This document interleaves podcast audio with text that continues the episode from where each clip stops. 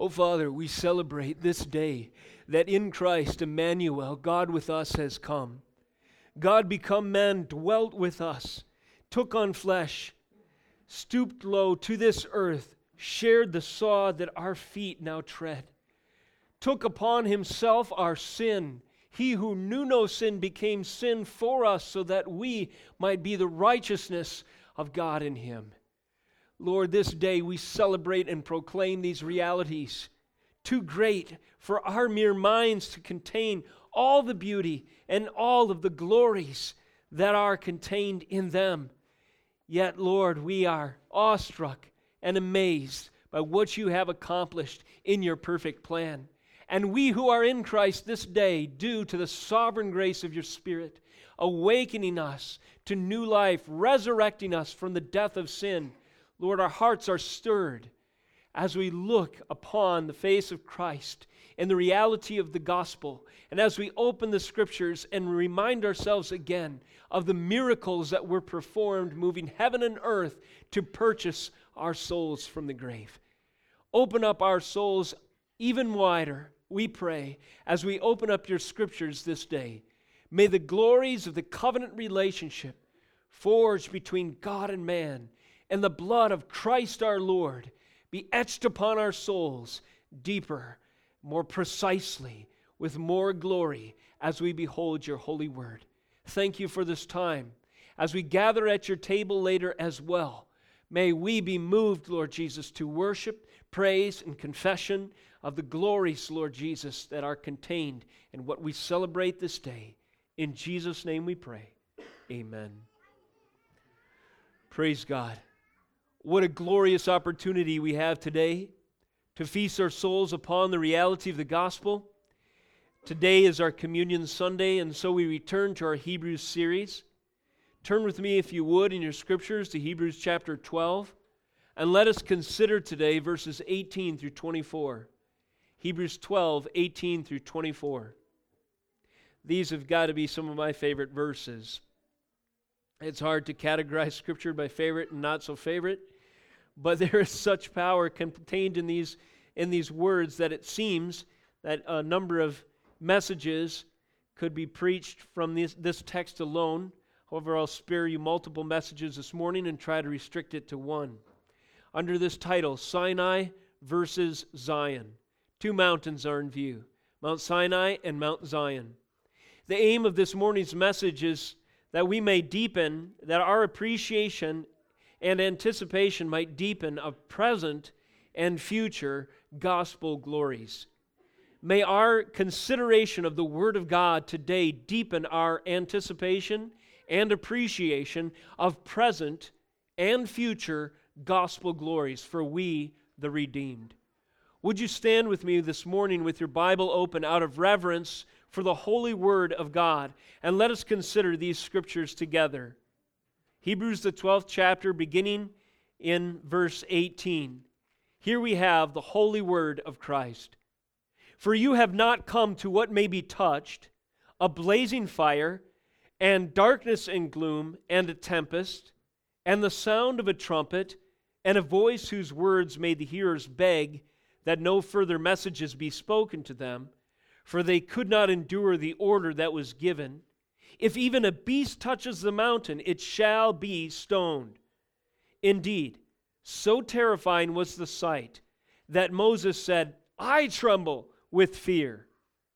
Verse 22 But you have come to Mount Zion and to the city of the living God, the heavenly Jerusalem, and to innumerable angels in festal gathering, and to the assembly of the firstborn who are enrolled in heaven and to God, the judge of all, and to the spirits of the righteous made perfect, and to Jesus, the mediator of a new covenant, and to the sprinkled blood that speaks a better word than the blood of Abel. This is the word of God. You may be seated. As the author of this great book of Hebrews brings his preeminent, sophisticated, and glorious, gloriously persuasive argument to a conclusion, the crescendo of full orbed, redemptive historical revelation reaches overwhelming levels of beauty. He revisits, our author does, he revisits and supercharges, you might say, the comparison and contrast motif or theme of Old versus New Covenant distinctives as he compares the law's arrival, the arrival of the law at Sinai, with the arrival of the justified to Mount Zion.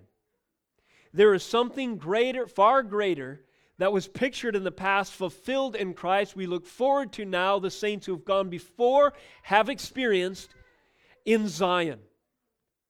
We'll cover more of what the biblical concept of Zion means to imply, intends to convey.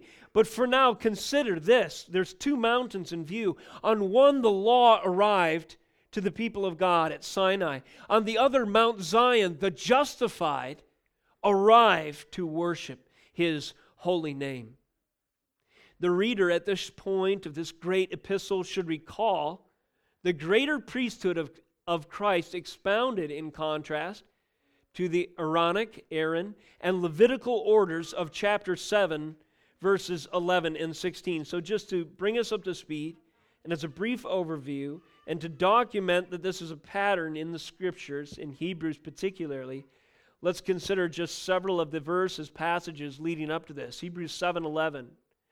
He has previously stated, now if perfection had been attainable through the Levitical priesthood, for under it the people received the law, what further need would there have been for another priest to arise after the order of Melchizedek? Do you see what he's done? He's comparing the typological that which was a sign, a symbol, and a shadow of before the priesthood according to Aaron. And then he's showing the glories of how that was surpassed and fulfilled in the Melchizedekian, if you will, the new priesthood of Jesus Christ. The kind of priesthood that only one man in all of history was qualified to fill our Lord and Savior, Jesus Christ. This difference, this contrast, should awaken in our souls all the more praise, all the more worship, all the more wonder as we consider old versus new. Mount Sinai versus Mount Zion. The priesthood according to Aaron versus the priesthood according to Melchizedek. He goes on, verse 12 For when there is a change in the priesthood, there's necessarily a change in the law as well. For one of whom these things are spoken belonged to another tribe from which no one has ever served at the altar speaking here of the exclusivity of Christ. Only one could fulfill these shoes. Verse 14 For it is evident that our Lord was descended from Judah, and in connection with that tribe, Moses said nothing about priests. Who is this descendant of Judah who is claiming to be the Messiah, and how is he also a priest? Verse 15 This becomes even more evident when another priest arises in the likeness of Melchizedek who has become a priest not on the basis of legal requirement concerning bodily descent, but by the power of an indestructible life. Signed and sealed in the resurrection of Jesus Christ was the superiority of his priesthood. Aaron died, Jesus rose again. We continue the differences between the tabernacle and the true tent the author of Hebrews goes on to explain in the next chapter, chapter 8. Now, the point in what we are saying is this, he says in verse 1 We have such a high priest, one who is seated at the right hand, the throne of the majesty in heaven, a minister in the holy places, in the true tent that the Lord set up, not man. He goes on to say in verse 5 that the former tent, as it were, the tabernacle, served as a copy and shadow of the heavenly things for when Moses was about to erect the tent, he was instructed by the Lord, saying, See that you make everything according to the pattern that was shown you on the mountain. Verse 6.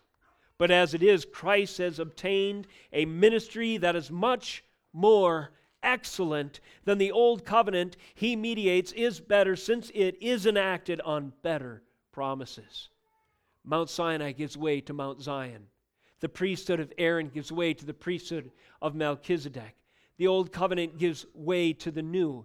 The tabernacle order gives way to the order of Jesus Christ, who, are, who is our high priest, has gone before and makes intercession for us into the place of perfect reconciliation, fellowship, and communion with the Father. Christ's blood versus animal sacrifices in chapter 9. Our author continues to make this comparison, contrast case. But when Christ appeared as high priest, he says in verse 11, of the good things to come, then through the greater and more perfect tent not made with hands, that is, not of this creation, he entered once for all into the holy places, not by means of the blood of goats and calves, but by means of his own blood. The blood of goats and calves gives way to the blood of Jesus Christ. The superiority of the once for all offering of the Son of God, in contrast to the provisional, insufficient, temporal order of worship, which provided only type and shadow, is expounded, it's proclaimed, it's illustrated throughout the entire book of Hebrews. Similar analogies occur in the writings of Paul. You could refer to Galatians 4:25 for another cross reference. The author of Hebrews further makes his point in our text today, adding to these examples of comparison and contrast, former type to greater glory. He now adds a list of seven things in, the, in, the, uh, the, in our chapter today in Hebrews chapter 12. In Hebrews 12, seven times over, he catalogs the differences between the pre and post Christ eras of history. And so, with symmetry and parallel lists of differences, we see them delineated in our text by the conjunction and, and he continues to make his point, building his case. As if he had not given us enough evidence already, we are now overwhelmed at the sum of what he has appealed to in the Old Covenant and the New. Look at the structure of our text today, Hebrews 12 18. For you have not come to what may be touched, a blazing fire so we can consider that our first in the list of seven things. And then notice the word and is inserted. And darkness, and gloom, and tempest, and the sound of a trumpet, and a voice whose words made the hearers beg, no further messages be spoken to them. So, those are seven descriptive phrases and words that refer to Mount Sinai. Mount Sinai is not stated directly in the text, but you'll see later when we get to Exodus 19 that no doubt this is what is in view Mount Sinai. But then these seven pairings the blazing fire, the darkness, the gloom, tempest, sound of trumpet, and voice they're now, the, those seven ideas are now paralleled with seven things that attend the new covenant. Says verse 22 But you have come to Mount Zion Listen to this description the city of the living God, and heaven, or the heavenly Jerusalem. And then we see the word and. Innumerable angels in festal gathering, and the assembly of the firstborn enrolled in heaven, and to the God, the judge of all, and to the spirits of the righteous made perfect, and to Jesus, the mediator of a new covenant, and to the sprinkled blood that speaks a better word than the blood of Abel.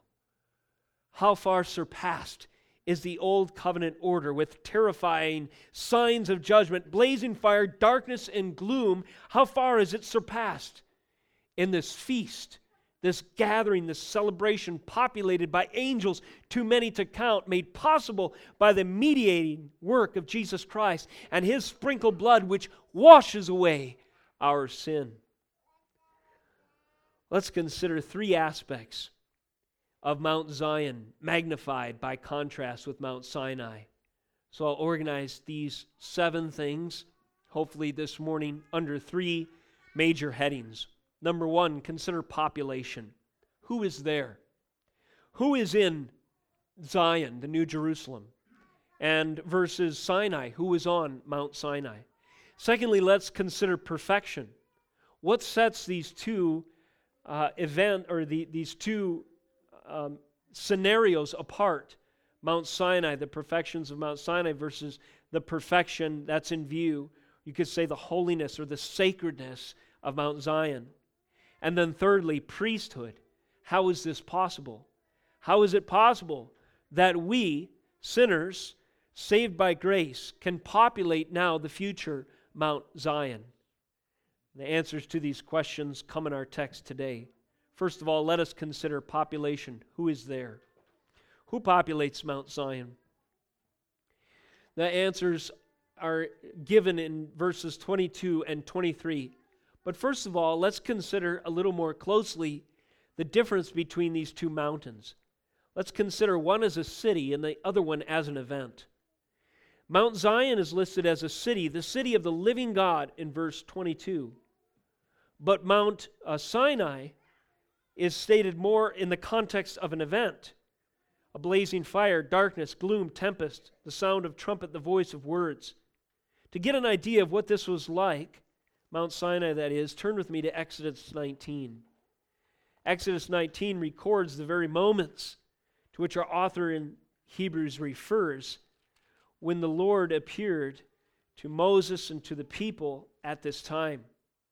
A fearful, terrifying, horrifying indeed event, uh, especially from the perspective of people who did not realize its significance but were caught up in the experience of the moment.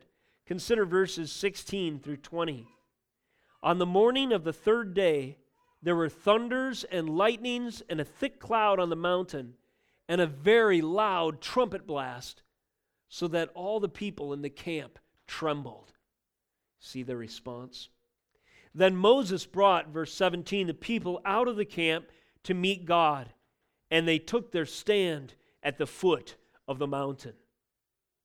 Now, Mount Sinai was wrapped in smoke because the Lord had descended on it with fire. The smoke of it went up like the smoke of a kiln, and the whole mountain trembled greatly.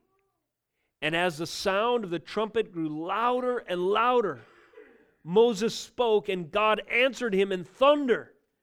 And the Lord came down Mount Sinai to the top of the mountain. And the Lord called Moses to the top of the mountain, and Moses went up. A tale of two mountains. Thus, we have in the scriptures, in this account, Exodus 19 16 through 20, the event of Mount Sinai. This was the giving of the law. The Lord showed himself powerful to judge and to execute the sanctions or punishments that would attend the disobedience of the law that he delivered tenfold, the Ten Commandments in those two tablets to his servant Moses at this time. You know, people ask about the weight of the law or the consequences of the law. We speak of law enforcement. And there's a certain fear and respect that attends any law uh, that can be enforced. When the power of the state, when the power of the police, when the guns and the uh, courts of a society who has a certain authority and ability to follow up on its dictates is there. It's a present, abiding, and inescapable reality for the people.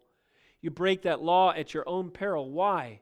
Because the authority that says do this and don't do that has the power to do something about it if you break that law. Imagine the power that God has to enforce his law. How would God demonstrate such power? Exodus 19 answers that question. He shows that he has the power to execute righteousness and to judge according to his holy precepts by shaking this mountain to its core, by enveloping it with clouds of smoke, by raising his voice miraculously from glory as the sound of trumpets getting louder and louder and louder. Have you ever heard a air raid siren? Maybe on a recording or a tornado siren. The design of the noise and the direction of the blast is meant to awake and, and to alert the people of an area that there's danger on the horizon. And the sound, that siren noise in the mind and the soul and the psyche of the residents of this uh, place that's under peril, say an air raid, a bombing, it raises their attention. It grasps them and uh, with a certain grip of fear as they hear the whistling of the bombs in the distance and that noise of the siren is beating in their head. Imagine that. But times is multiple times anything you've ever heard. And not knowing where the sound came from, except from heaven and except by a miracle of God revealing his power to execute the judgments deserving those who break his law. And this, on top of this, the lightnings, the place is dark and gloomy, and the whole environment is a suffocating blackness interrupted only by strikes of lightning, too blinding to look at. And the voice shouts from heaven, calling up not everyone, just one man, Moses. And at another occasion, Aaron. Two people, themselves trembling with fear, dared to approach God's presence when he reveals himself in this event with the absolute power to judge. The law is given, and it's given with an exclamation point, with an underscore of absolute power to enforce it. And this was witnessed directly by who? Well, directly, that is, the presence of the Lord was experienced only by two, as I mentioned Moses and Aaron. Who was there? Well, the population of Israel was there in a way, but they experienced from a distance the terrifying fear of the reality of God's power to judge. And as we see further in the life of God's people, there was a very exclusive role that the high priest would take, and only he could ultimately go into the presence of the Lord. This was pictured by Moses himself going into God's presence, as it were, to receive the law, and later by Aaron as the high priest going only by himself under certain cleansing rituals to consecrate him into the holy place to make intercession for the people. So at this mountain, the population was very small. Only Moses in Exodus 19 and Aaron were allowed, permitted to go into the presence of God. And this is the idea that's conveyed to us by contrast of Mount Sinai in our text. You have not come to what may be touched, our author says again, verse 18 a blazing fire, and darkness, and gloom, and tempest, and the sound of a trumpet, and a voice whose words made the hearers beg that no further messages be spoken to them. But indeed, we see we have come to a different mountain in Christ. Verse 22 You have come to Mount Zion and to the city of the living God. We have come not to an event, as it were, that demonstrates God's fearful power to judge only, but we have come through the cross of Jesus Christ, through his power to consecrate us, to change our hearts, to regenerate us, to render us born again by the sovereign power of his Spirit. We have come to a city a place that is populated by all who share our experience in redemption. We have come to a joyful habitation, a place that is populated by innumerable angels and by myriads of the saints who've gone before, who worship and praise together and enjoy all of the beauties, the blessings, the provision, the peace, the prosperity of the most amazing city you could possibly imagine. With a perfect, perfectly just ruler, with perfectly redeemed people, with perfect provision from the future tree of life available for the partaking of all its inhabitants, with perfect relationships and communion with God the Father and with each other, with all conflict and strife and sin and sorrow, sickness, death, and dying having fled away until all that remains is the beauty of heaven eternal. And this is what we have in the city of our God. This is what we have promised to us in the gospel in Mount Zion, the joyful habitation of multitudes.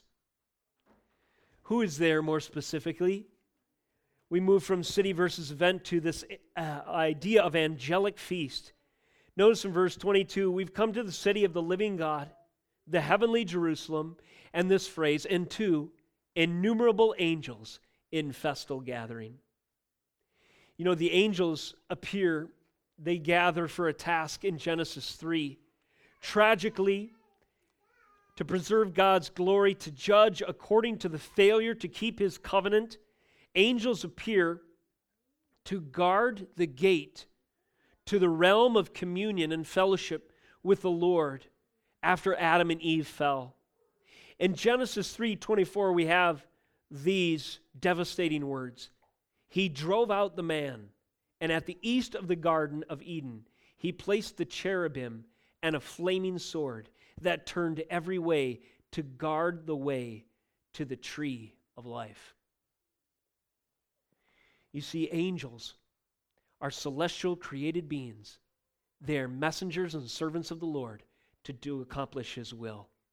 And in the fall, their directive was stand at the gate of the place of communion and fellowship and do not let those sinners eat from that tree of life. Here is a flaming sword to guard the gate to the fellowship and presence and the realm of the sacred and the holy. No one passes the flaming sword alive. They are turned away and sent to hell. See, this is the role of angels after the fall. But thank God, a way was made to open that gate so that the cherubim would set their swords to their side and we might enter in. And instead of facing cherubim with flaming swords guarding the way of communion with the Lord of glory, they now one day will join us in a feast to praise the holy name of the one who made safe passage for us back in feasting and joyful gathering with him in perfect relationship forever. You see, what we have to look forward to is unimaginably glorious. It's beautiful and grandiose beyond our wildest imaginations. And this is the language, and this is what is intended with the language that the author of Hebrews employs innumerable angels in festal gathering. One of the names of God Himself is Yahweh Sabaoth, the Lord of hosts. These hosts were summoned at his birth, were they not? We celebrate this historically, culturally, this time of year when Christ was born. The incarnation took root and foothold on this earth when Christ, the infant Son of the Virgin Mary, entered into this realm, and he was accompanied by the messengers of glory and showed himself to be, even as a baby, still Yahweh Sabaoth, Lord of hosts, as the angels that populate the realms of glory sang peace on earth and goodwill to men. Little did those believing shepherds in the fields know that one day they would sit down at table with those same hosts of heaven if they believed that Messiah baby was the key to the salvation of their own souls. But they would one day. And this is what the author of Hebrews celebrates the angelic feast in glory. Let us get a sneak peek in Revelation 5 of what this day will look like. What kinds of songs might they sing? What kind of environment might we expect? John the Revelator sees a crack in the revelatory curtain. He peers through the windows of glory and he writes for us in verse 11 Then I looked and I heard around the throne and the living creatures and the elders the voice of many angels, numbering myriads of myriads and thousands of thousands, saying with a loud voice, Worthy is the Lamb who is slain to receive power and wealth and wisdom and might and honor and glory and blessing. And I heard every creature in heaven and on earth and under the earth and in the sea and all that is in them saying, To him who sits on the throne and to the Lamb be blessing and honor and glory and might forever and ever. And the four living creatures said, Amen. And the elders fell down and worshiped. A sneak peek of the festal gathering of Zion. Finally, who is there? We find that the firstborn are the enrolled. Verse 23 We come to Mount Zion. We have learned that it is the new Jerusalem, the heavenly Jerusalem, the city of the living God. It's populated by innumerable angels in festal gathering. And verse 23 gives us a promise. And to the assembly of the firstborn who are enrolled in heaven. Brothers and sisters, if you are in Christ today, if you are a believer, if you trust Jesus' blood to wash away your sin, you are counted in this number, the firstborn who are enrolled in heaven. Turn with me to Numbers 3. There were firstborn that were enrolled in the picture that preceded this fulfillment again in the Old Covenant. The book of Numbers records all of the facts and figures that attended the way of the Israelites. Census, uh, censuses were taken, and uh, people were arranged. Uh, tribes were uh, given particular distinctive tasks. All these types of things in the book of Numbers. And among these uh, events that were taking place, we find the following in Numbers chapter 3, verse 40. The Lord said to Moses, List all the firstborn males of the people of Israel, from a month old and upward, taking the number of their names. And you shall take the Levites for me. I am the Lord, instead of all the firstborn among the people of Israel, and the cattle of the Levites, instead of all the firstborn among the cattle of the people of Israel. So Moses listed all the firstborn among the people of Israel as the Lord commanded him, and all the firstborn males according to the number of names from a month old and upward, as listed, were 22,273. So we see in this picture, in the book of Numbers, that rolls were kept, that the firstborn of the males were counted, and their number was 22,273. And this was a picture of who were the legitimate citizens in this nation. And then the record was certified in the rolls that said, yes, you are a citizen in good standing. And if they were to commit a crime, a sin that would put them at odds with the people, their name would be blotted out of this book, of these rolls.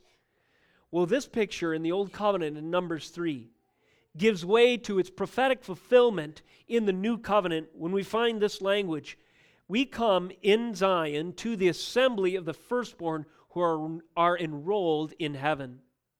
In the New Jerusalem, in the heavenly Jerusalem, in the city of the living God, who are the firstborn that are enrolled? Well, the firstborn are, of course, those who receive the inheritance. They are the beneficiaries of the great riches that the Father bestows, that the progenitor, as progenitor or what have you, gives to the next generation. This is the language that we see in the gospel. We are inheritors of the fortune of Jesus Christ that is passed on to us through his death. The picture also given in the gospel is that upon the death of the testator, the one who has the great fortune, Jesus Christ himself, and that fortune being salvation, upon his death, that title, deed, to all those riches of salvation is transferred to his heirs. And who are his heirs? Again, the redeemed, the born again, Christians, all who are in him. You and I, if you confess faith in Christ alone as Lord today. What does that make us? As inheritors of the fortune of Jesus Christ? That makes us firstborn, if you will, enrolled in heaven those who have received, not of any works of our own, the great treasures, the merit of Jesus Christ upon his death, transferred to our account. This is the gospel. We see conversely why the picture of Esau and what he represented is so tragic, as we've covered recently. Verse 16 see to it, we're given these instructions that no one is sexually immoral and, or unholy like Esau who sold his birthright for a single meal. You see, Esau was the firstborn. Yet, in not understanding, realizing, or valuing the plan and word of God, he forfeited his rights to the fruit or, or, to the riches of his inheritance for a single meal. And the perspective is this Remember, saints, members of the household of God, that you are the firstborn enrolled in heaven. Don't you dare even think about trading the riches of the inheritance of Christ for anything temporal, fleeting, that, that perishes with the using, and that is carnal, trivial, and null and void as far as eternity is concerned. Praise the Lord. Secondly, let us speak of the perfections that Mount Zion represents. Three aspects of Mount Zion, magnified by contrast with Sinai. We've covered population who is there. Now let's go to perfection. What sets it apart? It, eh, back in Exodus 19, if you would turn back there with me again, let us read the following few verses after the ones we've read so far. And they really speak of an untouchable perfection. You see, the law was perfect in that it dictated to us perfectly the righteousness of Christ. The problem was is that no one short of Christ himself after Adam had the ability to keep it. And so, this moment, this event on Sinai, Mount Sinai, represented perfection, yes, but an untouchable perfection, an unreachable perfection a standard of righteousness that God requires, that we are terrified in sight of it because we know we fall so far short. And unless there's a mediator who can stand in on our behalf, we will be destroyed by his power to enforce the laws we know we break every day.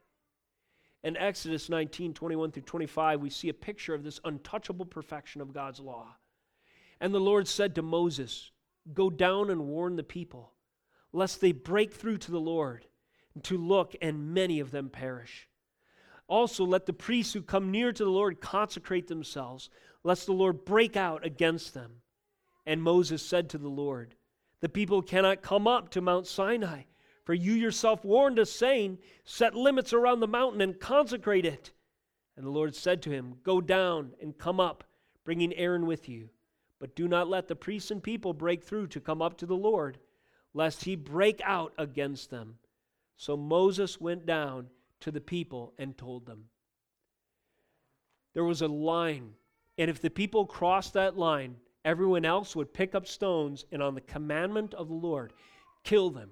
Why the stones? They could throw a spear as well. Why the spear? Because they themselves could not cross that line. There was an untouchable perfection. There was a line that God's holiness required. Man does not cross. He crosses it at the pain of death. At the beginning of our text today, there's an interesting phrase. The author of Hebrews says, For you have not come to what may be touched, a blazing fire, darkness, and gloom. And that's an interesting way to put Mount Sinai, that which may be touched. Isn't it true that the order was don't touch it? Yes. In fact, in, in the same passage, verse 20, it says, Even a beast if even a beast touches the mountain, it shall be stoned.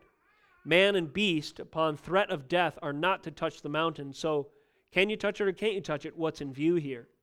And I think the implied context of this, in addition to noting the temporal and passing nature, so that which can be touched is temporary, it's passing, it's provisional, it's of this earth, it's not eternal, as it were. And so there's that, no doubt, associated with this idea of what can be touched. But addition to that, I think one might interpret this passage in the, in the following way You have not come to what may be touched upon the pain of death. You see, if you went to Sinai, you touched Sinai upon the pain of death. But the promise of Mount Zion is you have not come to the place that you touch upon the pain of death. In other words, you can make you can cross the line of perfection on Mount Sinai, where the line of perfection was unbridgeable. I'm sorry, at Zion, where the line of perfection was unbridgeable at Sinai. What's the difference? What made all the difference? Well, the answer is our next point in the message, and we'll get to it soon enough. How is this possible? It's the priesthood of Jesus Christ alone. Yet we see how great his work is, do we not? When we consider once again the untouchable perfection of the holiness of God, that no man in and of himself could ever achieve it. And just crossing that line, daring with hubris and pride to cross over as if to say, I'm worthy of approaching the presence of God, would earn him an immediate stoning or death by javelin. Note the perfection of Zion as we continue in the text under a second category, the judge's presence. So, what I've just said to you, the reality of this and the amazing news scenario in Zion versus Sinai is magnified as we continue. We have not come, or we have not come to what may be touched, but instead, as we continue, verse 22, Mount Zion, city of the living God, heavenly Jerusalem, where innumerable angels gather in festal uh, celebration to the assembly of the firstborn who are enrolled in heaven and then this next surprising phrase, and to God, the judge of all. See, what is in view here is that in Mount Zion, we can be in the presence of the perfect judge without fear of judgment. In Mount Zion, we come to God, the judge of all, in worship, in thankfulness, in praise, in celebration, in feasting, not in trembling, not in fear, not in horrifying, uh, a frightful response where we cower away from this demonstration of God, the judge of all, his power to shake heaven and earth with cloud and fire and darkness and gloom and tempest. But instead, the scenario has changed in Mount Zion. It's so far surpassed. The beauty of this, uh, the beauty of this reality is such that we can approach God, the judge of all, without fear of judgment. In the judge's presence, holiness is required, and reconciliation must be made before there can be fellowship and communion with the perfect judge of all. And how does this happen? Again, our final point answers in Christ. But we, nevertheless, in Mount Zion, as we approach this mountain, come before the judge's presence without fear of judgment. And so we have a picture of this even today at the Lord's table. You have not come to what may be touched upon the fear of death, but this morning, brothers and sisters in Christ, you come to the Lord's table. Imagine it this way, or think of it this way before you this day sits a table of communion, of fellowship, of feasting, of celebration, where in Christ you are welcome in the presence of the judge of all. You're welcome in the presence of a holy God, but it's because of what these elements represent that the table is open to you today. It's because of what these elements represent that you can stand before the judge's presence without fear of judgment. We see further the perfection extending to us. Says, We have come to God, the judge of all, and further in verse 23, and to the spirits of the righteous made perfect. Who are these? The righteous and perfect. These are the resurrected spirits. These are the spirits, as it were, that have, uh, in their intermediate state, gone on to glory and await the resurrected bodies and await us to join them one day. And notice the adjectives that modify their condition. They are righteous and perfect. Who are these? These are those that were listed in Hebrews 11 as examples. They are Abel, they are Noah, they are Abraham, they are Isaac, they are Jacob, they are Moses, they are Rahab, they are Gideon, Barak, Samson, Jephthah, David, Samuel, the prophets, those who through faith conquered kingdoms and forced justice obtained promises, those who among them some were tortured, refusing to accept release that they might, not, might be raised again to a better life. There are those who were mocked, flogged, chained in prison, stoned, sawn in two, killed with the sword, were destitute, wandered around in skins of sheep, goats, afflicted, mistreated. Who are these? These are those of whom the world was not worthy, wandering about in deserts, mountains, dens, and caves of the earth. And though this meager existence and all this affliction and suffering attends the way of so many, why could they do it in faith? Because they walk not by sight, but they look forward to Mount Zion. They shared the faith of Abraham and his vision when he left a place that was comfortable and he, that he knew and gave him a great measure of prosperity, relatively speaking, on earthly terms, but he went to live in tents. Why? With Isaac and Jacob, who were heirs with him of the same promise, he could do this. Wandering around in sheepskins and the like, living in tents, having no city or established home, for he was looking forward to the city that has foundations whose designer and builder is God. Abraham looked forward to Mount Zion. He knew that there he would be joined by all the righteous and the perfected spirits, the saints who would go before, who had gone before him, and who would join him in due course. And we will join them as well. This is the glorified intermediate state of all the saints, including or included uh, all the saints who have gone before, all who are the rewards of the Lamb's suffering, who will join them in process as redemptive history continues to unfold, all those who await glorified bodies and will receive them at the second resurrection. They are those in heaven who are perfected and righteous by Christ's atoning power. Praise the Lord. Finally, this morning, one more aspect of Mount Zion, magnified by contrast with Mount Sinai priesthood. How is all of this possible? Verse 24 of Hebrews 12 tells us clearly we come to Jesus, the mediator of a new covenant, and to the sprinkled blood that speaks a better word than the blood of Abel. This is why. First of all, consider Moses' insufficiency. Again, aspects of Mount Zion magnified in contrast with Sinai. The mediator at the time of Mount Sinai was Moses. But even in our text today, it says that the circumstances were so terrifying Indeed, verse 21 so terrifying was the sight that Moses said, I tremble with fear. Now, the people, they said, Moses, you go, you represent us. They put their faith in him as it were.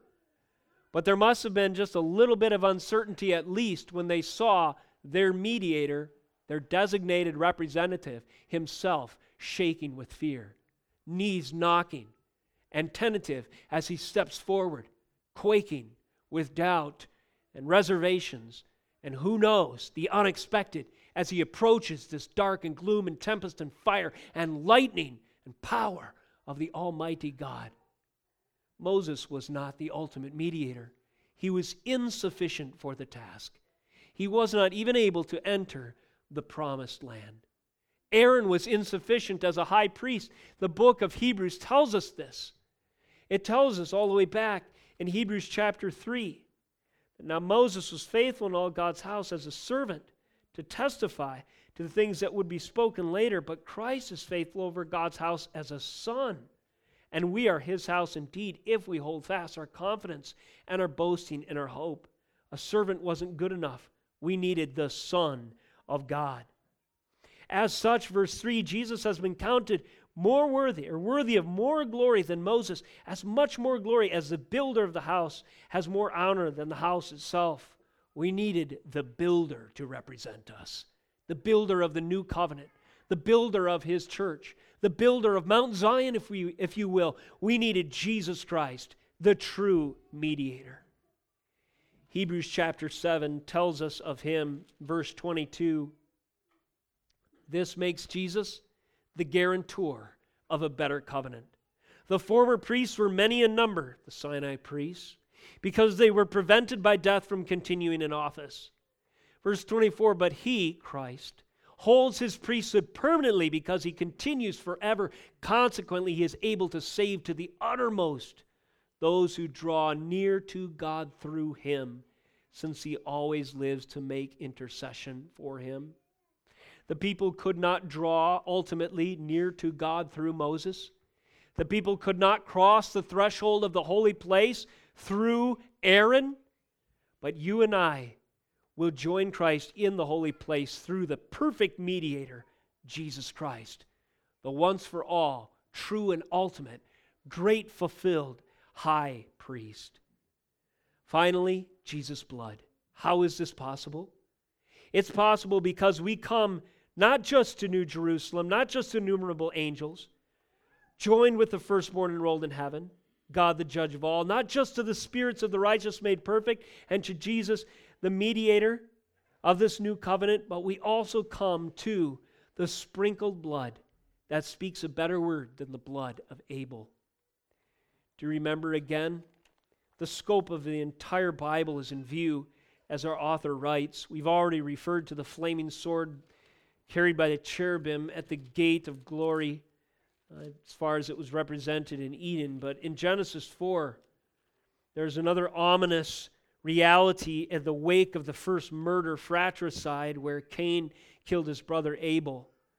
Cain rose up against his brother and killed him, Genesis 4 8. The Lord said to Cain, Where is Abel, your brother? He said, I do not know. Am I my brother's keeper? And the Lord said, What have you done? The voice of your brother's blood is crying to me from the ground. The voice of your brother's blood is crying to me from the ground. Brothers and sisters, if there were no new covenant, this would be the only voice heard through history. Is the sound of a blazing fire, darkness, gloom, and tempest, and a voice whose trumpeting uh, magnitude would make the hearers beg that no further messages be spoken to them. Do you think we can bear the sound of Abel's blood crying out for justice? Do you think you can bear the sound of you, the judgment due your own sin crying out for retribution? We come to the sprinkled blood of Jesus Christ that speaks a better word than the blood of Abel. Abel's blood cries out for judgment, Christ's blood cries justified. Abel's blood cried out, Judgment must be served. Jesus' blood cries out, Judgment is served on the cross on Calvary. This is why we can enter Zion. This is what we remember and proclaim today at the Lord's table. This is why the ominous doom that surrounded the environment of Sinai gives way to the glorious feasting in heaven one day. This is why. Because Jesus, our sufficient mediator, shed his own blood to represent us and to redeem our souls. Let us transition in prayer. Oh, Father, words fall short to describe how dependent we are on your way of salvation. And as our hearts are stirred to rejoice, words fall short of describing the glory that you deserve, the gratitude, the thankfulness, the worship that is due your name for satisfying for us the terms and conditions of fellowship with you and the death and the law keeping and the work from, from Calvary to ascension of our Lord and Savior, Jesus Christ. But we feast upon these realities today in the hearing of your word, and we partake of these realities at your table today. May you use both to move our souls to appreciate and anticipate the present and future glories of the gospel. And may you use this time as well to draw any who are lost in this place and in the hearing of these words unto salvation in Christ alone, so that they might join us one day, the assembly of the firstborn who are enrolled in heaven. Thank you, Lord, for the promises of the new covenant established and certain in Christ our Lord. In his holy name, the name of Jesus, we pray. Amen.